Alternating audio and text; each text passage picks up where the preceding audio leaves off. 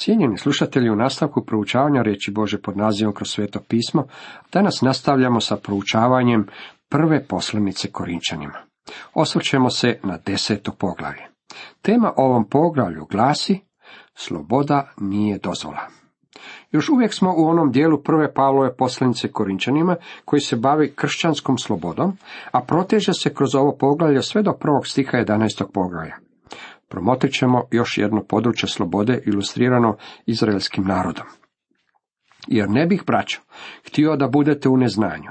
Oci naši svi bjahu pod oblakom i svi pređoše kroz more. Jer ne bih, braćo, povezano je s posljednjim stihom u devetom poglavlju. Pavao je upravo rekao kako ne želi doživjeti negativnu ocjenu pred Kristovim sudištem, već je žarko želio primiti nagradu. Ne bih htio da budete u neznanju. Kad Pavao napiše ove riječi, možete biti sigurni da braća nisu znala ili nisu bila svjesna onoga što im je Pavao želio objasniti. Crkva u Korintu bila je miješana crkva, drugim riječima sastojala se i od židova i od pogana. Danas su židovski kršćani pomalo neuobičajena pojava, međutim ono vrijeme su neuobičajena pojava bili kršćani iz poganstva, zbog toga što su prvi kršćani bili većinom židovi. Kad Pavao kaže svi naši oci, tada se obraća židovskom dijelu crkve. Oni su zajedno s Pavlom bili Izraelci i dijelili su istu povijest. Oci naši svi bjahu pod oblakom i svi pređoše kroz more, odnosi se naravno na vrijeme kad je izraelski narod bježao iz egipatskog ropstva i kad je prošao kroz Crveno more. I svi su se na Mojsija krstili u oblaku i u moru. I svi su isto duhovno jelo jeli. I svi su isto duhovno piće pili a pili su iz duhovne stijene koja ih je pratila, stijena bjaše Krista. Ali većina njih nije bila po volji Bogu, ta poubijani su po pustinji. Većina njih je ispravan prijevod. Iako je u nekim prijevodima prevedeno sa mnoštvo njih. To nam pokazuje koliko daleko neki čovjek može otići, a da još uvijek ne postane vjernik. Tu nam je otkrivena predivna sloboda koju su Izraelci imali kad su prešli kroz Crveno more. U to vrijeme još uvijek nije bio dan Mojsijev zakon, tako oni nisu bili pod zakonom. Imali su veliku slobodu, međutim oni su je zloupotrebili. Povlastica nije nikakvo osiguranje od potpunog neuspjeha. Mnogi sinovi bogataša morali su naučiti tu pouku. Tu su pouku također morali naučiti i mnogi ljudi koji su imali stanovite povlastice u političkom, poslovnom ili društvenom svijetu. Svi bijahu pod oblakom, drugim riječima, imali su vodstvo. Oni su svi sigurno prošli kroz more. Svi su se na Mojsija krstili. Ponovno dolazimo do riječi krstiti. Kršten može značiti mnogo stvari. Ja posjedujem grčki leksikon u kojoj sam pronašao 20 značenja grčke riječi baptizo. Engleski prevodioci nisu prevodili riječ baptizo, već su je samo prenijeli u svoj jezik, dodajući joj engleski oblik. Stoga, čitajući te prijevode Biblije, teško je reći što je pisac točno imao na umu, a sve zbog toga što prevodioci nisu pokušali to odrediti. Oni su samo prenijeli riječ. Mnogi su dobronamjerni ljudi zbog tog propusta dogmatski suzili značenje te riječi na samo jedno jedino značenje. Baptizo znači poistovjetiti se. U stvari vodeno krštenje nosi to značenje jer ono govori o našem poistovjećenju s Kristom. Mi smo ukopani s njim u krštenju, krštenjem svetim duhom, to je ono što je u stvari krštenje svetim duhom. On nas poistovjećuje s Kristovim tijelom, ona stavlja u to tijelo kao njegovog člana. Da u jednom duhu svi smo u jedno tijelo kršteni, kaže 1. Korinčanima 12. Pavao će se pozabaviti s tom temom u 12. poglavlju. Međutim, ovdje imamo tvrdnju da su oni bili kršteni na Mojsija. Pa na koji su to oni način bili kršteni na Mojsija? Nemojte mi reći da je Mojsije obavljao službe pokoštavanja na Crvenome moru i onda ih krstio, jer su oni uopće nisu smočili. Zapis u knjizi izlaska govori nam kako su prošli kroz more po suhom. Kad je Bog pred njima su isušio more, tada ga je isušio, uopće se nisu smočili. Oni su prešli po suhome. Ljudi koji su se smočili bili su Egipćani. Oni su bili skroz mokri. Dakle, očito nam je da kad se ovdje govori o tome kako su ljudi bili kršteni na Mojsija, da se ne govori o vodi, osim toga ne radi se niti o krštenju svetim duhom, jer ovdje piše da su bili kršteni na Mojsija. To jednostavno znači da su bili poistovjećeni s Mojsijem. U poslanici Hebrejima 11.29 čitamo. Vjerom prođoše crvenim morem kao po suhu, što je Egipćani pokušaše, ali se potopiše. Izraelovi sinovi bili su poistovjećeni s Mojsijem. Oni su vjerom prošli kroz crveno more. O čijoj se to vjeri radilo? To nije bila njihova vjera, nisu imali ni malo. Pročitajte priču u knjizi izlaska. Narod se želio vratiti natrag u Egipat, a Mojsija su krivili što ih je odveo u tu strašnu pustinju. Mojsije je bio taj koji imao vjere. Mojsije je došao do vode i razdijelio crveno more kao što je Bog i naredio. Mojsije je bio taj koji ih je preveo preko posuhome. Kad su prešli na drugu stranu, pjevali su Mojsijevu pjesmu. Kakva li je to samo pjesma bila? Izraelski narod poistovjetio se s Mojsijom. Sve je to slika našeg spasenja. Krist je prošao kroz vode smrti, a mi prelazimo na drugu stranu po njegovoj smrti poistovjećeni s njim, a sada smo poistovjećeni sa živim spasiteljem. Kršteni smo u Krista. Na taj nas način krštenje spašava. Kad se pouzdamo u Krista, krštenje sveti duhom stavlja nas u Krista. Vodeno krštenje i ilustracija toga je vrlo je važno. Međutim, radi se o ritualnom krštenju. Stvarno krštenje je djelo svetog duha. Izraelci su bili kršteni na Mojsija i tada su bili spremni za prelazak Crvenog mora. I svi su isto duhovno jelo jeli, manu. I svi su isto duhovno piće pili, a pili su iz duhovne stijene koja ih je pratila stijena bjaše Krist. Ali većina njih nije bila po volji Bogu, da poubijani su po pustinji. Zbog čega je sve ovo bilo zapisano za nas? Pavao nam iznosi razlog. To bjahu pralikovi naši, da ne žudimo za zlima kao što su žudili oni. Prvih pet stihova daju nam ilustraciju slobode koju su ti ljudi uživali kao narod. U ovom istraživačkom odjeljku nalazimo da su ti ljudi zloupotrebili svoju slobodu. Pavao je načinio primjenu toga za nas. Njima se to dogodilo da budu primjer nama. To je bilo napisano za vas i mene, pa bismo mi zbog toga trebali pozorno promotriti o čemu se radi. Izraelci su imali tu istinu i uistinu predivnu slobodu. A što su oni učinili s njom? Piše da su žudili za zlom. Koja su to zla? Možemo se osvrnuti natrag i vidjeti. Svjetinu koja se oko njih skupila obuzme pohlepa za jelo. Izraelci se opet upuste u jadikovanje govoreći, tko će nas nasititi meso? Sjećamo se kako smo u Egiptu jeli badava ribe, krastavaca, dinje, prase, luka i češnjaka. Sad nam život vene. Nema ničega, osim mane pred našim očima. Oni su žudili, rečeno nam je za zlom. Što je to zlo u luku i češnjaku? Da su jeli te stvari, tada ne bi bili baš previše ugodni suputnici. Međutim, stvari o tome da su oni žudili za onime što nije bilo u Božoj volji za njih. To je bio početak njihovog bijega. Jeste li zapazili koliko puta je žudnja ta koja vodi u grijeh? Sve je započelo u Edenskom vrtu.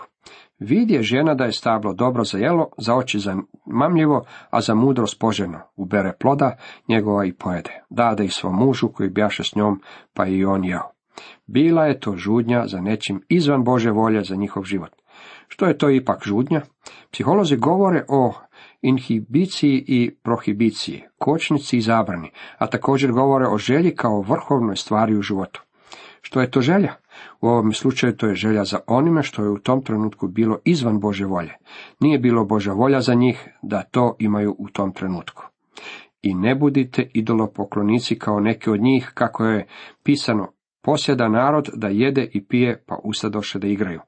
Idol je sve ono u vašem životu što stavljate na Božje mjesto.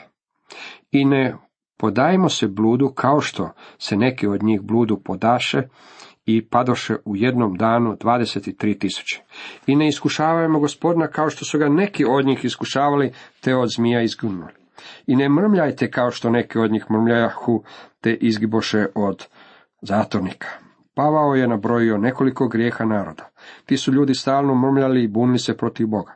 To je ilustracija onih koji žele one stvari koje su izvan Bože volje za njihov život. Bog uvijek ima nešto dobro za svoj narod. To je bilo istinito onda, a vrijedi i dan danas. Međutim, oni su stalno željeli ono što je bilo izvan Bože volje za njih. Sve se to kao pralik događalo njima, a napisano je za upozorenje nama koje su zapala posljednja vremena. Mi svega toga moramo naučiti svoju pouku. Mi imamo kršćanske slobode, međutim naše želje moraju biti prema Božoj volji. Vrlo je važno da to uočimo. Tko dakle misli da stoji, neka pazi da ne padne. Nema razlike tko ste. Već danas možete pasti. Svatko od nas lako posrne i padne. Čovjek može biti zreli kršćanin, pravi svetac, ali opet može pasti. Stoga vi i ja moramo biti vrlo oprazni da ostanemo u Božoj volji, gdje ne gušimo svetog duha u svojim životima. Nije vas zahvatila druga kušnja osim ljudske. Ta vjeran je Bog. Neće pustiti da budete kušani preko svojih sila, nego će s kušnjom dati ishod da možete izdržati. Mnogi ljudi misle da nitko na zemlji nikada nije prošao kroz kušnje kroz koje su oni prošli. Dragi prijatelji, bez obzira kroz kakvu kušnju prolazite, bilo je već drugih ljudi koji su prošli kroz istu vrstu kušnje. Ono što je ohrabrujuće u svemu ovome je da će vam Bog učiniti način da izbjegnete toj kušnji. Bog je vjeran, On neće dopustiti da budete kušani preko onoga što vi možete izdržati. Dr. Hutton običavao je to reći ovim riječima. Bog uvijek načini izlaz, a ponekad je taj izlaz kraljevska autocesta i dobre cipele. Drugim riječima, neka Sotona vidi vaše cipele, potrčite iz sve snage kako biste umakli kušnji. Jedan od razloga zbog kojeg popustimo kušnju je što se ponašamo poput dječaka koji se našao u smočnici. Majka je začula buku jer je on uzeo posudu s kolačima. Rekla mu je, perice, gdje si? On odgovara da je u smočnici. Što radiš tamo? On odgovara, borim se s kušnjom. Dragi prijatelji, tu uopće nije mjesto za boriti se s kušnjom. To je mjesto na kojem trebate početi bježati. Zato, ljubljeni moji, bježite od idolopoklonstva. Kao razumnima velim, sudite sami što govorim. Idolopoklonstvo je bilo kušnja u Korintu. Idolopoklonstvo možda nije kušnja za vas, međutim, Biblija nam govori da je i pohlepa idolopoklonstvo, a danas ima jako mnogo pohlepe. Pavao nastavlja poučavajući kršćane kako gospodnji stol zahtjeva odvajanje. Čaša blagoslova koju blagoslivljamo nije li zajedništvo krvi Kristove? Kruh koji lomimo nije li zajedništvo tijela Kristova? Budući da je jedan kruh, jedno smo tijelo mi mnogi, da svi smo dionici jednoga kruha. Gledajte Izraela po tijelu, koji blaguju žrtve nisu li zajedničari žrtvenika? Što dakle hoću reći? Idolska žrtva da je nešto ili idol da je nešto? Pavlovi argumenti ovdje su vrlo logični. Rekao je da idol nije ništa. Dakle, ako prinesete hranu idolu, to nije ništa. Meso time uopće nije okaljano. Naprotiv, da pogani vrazima žrtvuju ne Bogu, a neću da budete zajedničari vraši. Pavao još uvijek govori o kršćanskoj slobodi. Iako idol nije ništa, iza idola nalazi se demonizam, Pavao to prepoznaje. Ne možete piti čašu gospodnju i čašu vražju. Ne možete biti sudionici stola gospodnjega i stola vražjega. Drugim riječima, za neke bi ljude jedenje mesa prinesenog idolima bilo ravno idolopoklonstvu. Vjernik je trebao vrlo pažljivo ispitati svoje srce. Ili da izazivamo ljubomor gospodnji, zar smo jači od njega? Pavao se vraća onome što je rekao na samome početku ovog dijela poslanice koji se bavi kršćanskom slobodom. Sve je slobodno, ali sve ne koristi. Sve je dopušteno, ali sve ne saziđuje. Pavao je rekao da ima slobodu činiti te upitne stvari, stvari o kojima Biblija šuti, jesu li ispravne ili pogrešne. Na primjer, ja mislim da pa, bi Pavao rekao, ako mislim da bih trebao ići na utakmice, ja bih išao. Mislim da je Pavao išao na velike atletske priredbe koje su se dešavale u njegovo vrijeme, jer su mnoge njegove ilustracije preuzete s atletskih natjecanja koja su se održavala u velikim arenama onog vremena. Pavao je rekao da su sve te stvari dopuštene za njega, međutim sve mu ne koristi zbog činjenice, što bi ono što on čini moglo sablazniti slabijeg vjernika. Rekao je, sve je dopušteno, ali sve ne saziđuje. Drugim riječima, tome ne izgrađuje u vjeri. Jednom me je jedan mladi propovjednik pitao, mislite li da bi propovjednik trebao odlaziti na utakmici? On je znao da ja onamo ne odlazim. Rekao sam mu sljedeće. Iako sam ja uvijek uživao sudjelovati u svim atletskim disciplinama, nikada nisam bio veliki promatrač. Mene nimalo ne zanima gledati nekog drugog kako igra nogomet ili košarku, poglavito ako su zato još i plaćeni. Ja sam uvijek igrao i zabave i uživao sam u tome. Bilo kako bilo, kad sam bio u školi, pročitao sam dobru knjigu koja govori o tome kako bi dobar propovjednik trebao svoj život ograničiti na ono što će mu biti od pomoći u njegovoj službi. Ono što vidi, kam odlazi, što iskušava, jer je njegov cjelokupni život njegova služba. Sve što čini moramo biti na korist. Drugim riječima, propovjednik bi na propovjedaonu trebao odnositi svoj cjelokupni život. Ne bi smio imati nikakvih skrovitih dijelova i trebao bi moći upotrijebiti svaki dio. Zato sam mu rekao u svezi s košarkom, ako možeš upotrijebiti košarkašku utakmicu, a ti onamo možeš otići, tada nema zapreka da stvarno jodeš. Možeš iz toga izvući mnogo dobrih ilustracija. Međutim, možda za tebe nije dobro da ideš, jer bi to moglo imati loš utjecaj na nekog drugog. Zato Pavao iznosi ovu smjernicu. Nitko neka ne traži svoje, nego dobro drugoga. Kršćanin ima ogromnu slobodu u Kristu. Međutim, moramo tražiti dobro drugih. Zato kršćaninov život ne bi smio biti prvenstveno usmjeravan i diktiran slobodom. Sloboda je ograničena ljubavlju. Kršćanin nije natjeran na donošenje odluka nelegalističan način. On nije ograničen krutim pravilima, on je ograničen ljubavlju.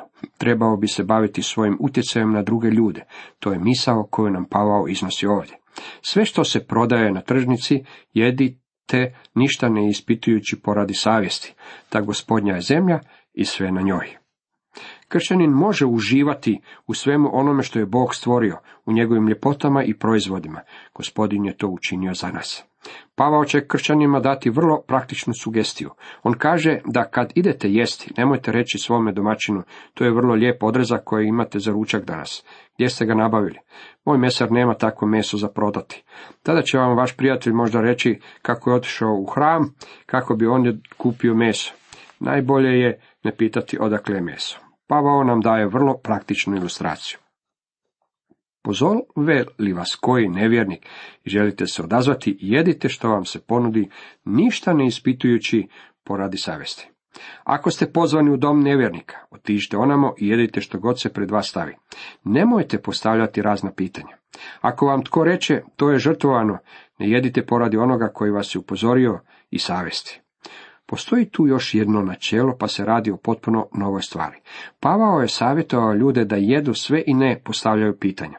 Međutim, pretpostavljam da za stolom sjedi još netko tko vas gleda kako jedete meso, pa vam kaže, to je meso bilo prineseno idolima. U tom slučaju ne biste trebali jesti, meso ne zbog toga što je pogrešno jesti takvo meso, već zbog toga što je očito da bi to moglo povrijediti osobu koja vam je to napomenula. Tu se ne radi o vašoj savjesti, već o njegovoj savjesti i zbog toga ne biste trebali jesti meso. Ne postoji pravilo po kojem vi ne biste smjeli jesti meso, međutim zbog svoje ljubavi, zbog vaše želje da pomognete bratu, čija savjest ga upozorava, vi ne biste smjeli jesti meso. U tome je stvar. Dopustite mi da vam ovo ilustriram. Na jugu Amerike postoji jedna biljka koja se zove skupernong, slična je grozdu, međutim raste sama na lozi. Iz nje se pravi vino. Jedan moj prijatelj mi je rekao kako je bio u posjeti jednoj crkvi, pa ga je jedan od službenika te crkve pozvao k sebi na večeru. Dali su mu čašu vina od skupernoga, on nije znao o čemu se radi, međutim okusio je vino, shvatio je da u tom piću ima alkohola, on nije super pobožan čovjek, međutim odložio je čašu. Njegov mu je domaćin rekao, što je na stvari, ne dopada vam se. On mu odgovorio, mislim da je ukusno, međutim zapazio sam da se radi o vinu, a mislim da ja kao kršćanin ne bih smio piti. Time se stvorila dosta napeta atmosfera, međutim on im je prenio ono što je mislio. Ja sam mišljenja da je postupio ispravno. Nameće se pitanje, je li propovjednik imao jednako toliko prava popiti to vino, kao što je to imao i starješina? Imao je u tome nema sumnje. Međutim, on ima svjedočanstvo, a ono je razlog zbog kojeg on to vino nije popio. Mnogi su kršćani grubi u svom postupanju prema drugima, jer je njihov motiv legalnost. A ja to ne činim, pa niti ti ne bi smio to činiti. Međutim, kad bi njihov motiv bio ljubav, tada bi tome pristupali na drugčiji način. Ljubav prema drugom vjerniku trebao bi biti motiv u kršćanskom ponašanju. Savjesti mislim ne svoje, nego onoga drugoga. To zašto da moju slobodu druga savjest sudi? Zašto bih ja trebao biti ograničen slabijom braćom? Ako se zahvalom sudjelujem, zašto da me grde zbog onoga zašto zahvaljujem? Pavao postavlja pitanje, nije li nepošteno suditi mi zbog savjesti drugog čovjeka? On odgovara iznoseći veliko načelo. Dakle, ili jeli, ili pili, ili drugo što činili, sve na slavu Božju činite. Pavao je izrekao nekoliko velikih načela koja se tiču kršćanske slobode. Jedno od tih načela je sve je slobodno, ali sve ne koristi. Također je rekao sve je dopušteno, ali sve ne saziđuje. Tu imamo još jedno načelo, dakle, ili jeli ili pili ili drugo što činili, sve na slavu Božu činite. To je ispit kojeg bi svaki vjernik trebao primijeniti na svoj život. Ne, smijem li učiniti ovo ili ono, već mogu li to učiniti na slavu Božju? Nažalost, postoje kršćani koji ne idu u crkvu zbog Bože slave. Oni odlaze zbog nekog drugog razloga, možda da bi kritizirali ili ogovarali. S takvim motivom bolje je ostati kod kuće. Što god vjernik čini, trebalo bi biti učinjeno na Božju slavu. To je vrlo važno. Ne budite na sablazan ni židovima ni grcima, ni crkvi Bože.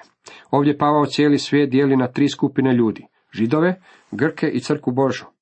Neki od tih ljudi imaju različite uvjerenja. Jedan od primjera je kađanje koje židovi osjećaju prema svinskom mesu. Svakako bismo uvredili svog prijatelja židova kad bismo ga pozvali na večeru i servirali mu šunku. Vjernik bi trebao druge vjernike voljeti do te mjere da ih ne vrijeđa svojim postupcima. Postoji mnogo pogana koji također imaju čudne postavke. Bilo bi nemoguće udovoljiti svima njima, međutim trebali bismo se truditi da ne vrijeđamo one s kojima smo u dodiru. Također ne bismo smjeli vrijeđati one koji pripadaju crkvi Bože. Neki mladići koji su se bunili protiv establishmenta došli su k meni i rekli mi kako su otišli u stanovitu crkvu i ondje su bili ukoreni zbog svog načina odjevanja. Pitali su me, ne mislim li da su svi članovi te crkve bili u krivu. Ja sam im rekao da obje skupine nemaju pravo. Osim toga, obje nisu djelovale prema načelu ljubavi. Članovi crkve nisu bili u pravu zbog toga što su ih kritizirali pred svima. S druge strane, mladići su znali da će njihova kosa i odjeća biti na sablazan članovima crkve. Tako niti jedna skupina nije pokazala ljubav jedna prema drugoj. Nama je rečeno da ne smijemo sablažnjavati niti židove, niti pogane, niti crku Božu. To obuhvaća cjelokupnu ljudsku obitelj. To su tri dijela ljudske obitelji i danas, međutim, uskoro će crkva Božja napustiti ovu zemlju. Tada će na svijetu ostati samo židovi i pogani, a Bog ima veličanstveni program koji će se dogoditi u to vrijeme. Općenito gledano, ono što činimo trebamo raditi na Božju slavu. Dakle, ili jeli, ili pili, ili drugo što činili, sve na slavu Božju činite. Kršćanska može prati suđe ili mesti pod na Božju slavu. Kršćanin može kositi travu ili kopati jamu na slavu Božu. Bez obzira na ono što činite, ako to ne činite na Božu slavu, tada to ne biste trebali činiti. Živeći na takav način, mi smo svjedočanstvo svijetu kako bi oni koji su izgubljeni mogli biti spašeni.